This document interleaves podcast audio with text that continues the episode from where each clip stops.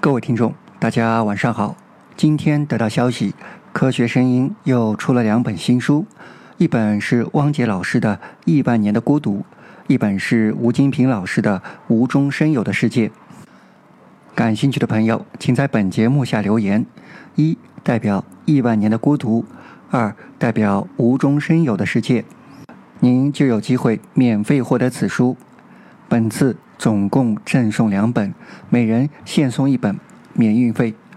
获奖名单会在下一期节目公布，机会难得。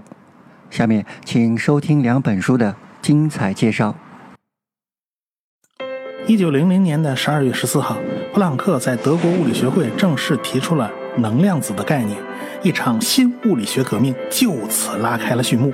人类啊，不经意间就摸到了微观世界的大门口，门里面的世界显得那么诡异，那么奇妙，那么捉摸不定。老一代科学家呢，只是谨小慎微地跨进了新物理学的世界。真正揭开微观世界面纱的人，正是一批二十世纪的同龄人，他们被称为物理学男孩。也正是一代又一代的科学家前赴后继，联手推动了这一场伟大的物理学革命。科学家们不仅要面对科学的挑战，二十世纪也是多事之秋啊。他们也要面对纷繁复杂的历史变迁。科学没有国界，可是科学家有自己的祖国。在一战和二战这样的大劫难来临之际，科学家们各自又会有怎样的表现呢？这本《无中生有的世界：量子力学外传》将带你回到那个科学发现与大历史进程相伴相随的年代。自古以来。我们就有著名的哲学三问：我们是谁？我们从哪里来？要到哪里去？科学诞生之后，科学家们从哲学家手中接过了这三个问题，又追加了一问：我们在宇宙中是孤独的吗？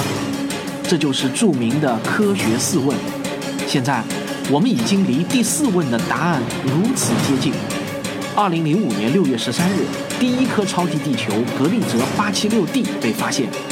二零一零年九月三十日，格利泽五八幺 g 被发现，这是一颗位于宜居带内的超级地球。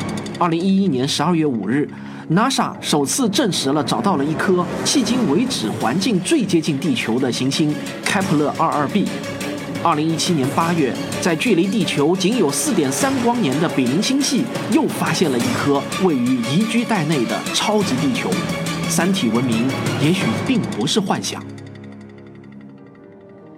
这是中国天眼，全世界最大的单口径射电望远镜，它静静地矗立在贵州的深山中，凝望着宇宙深处，聆听着来自星辰大海的电波。它能否为我们找到答案呢？人类探索地外文明一百六十年的精彩历史，都写在了我的新书《亿万年的孤独》中。我会满足你对外星人的所有好奇。好了，您选好了吗？选好请留言。谢谢各位的收听，各位听众，晚安。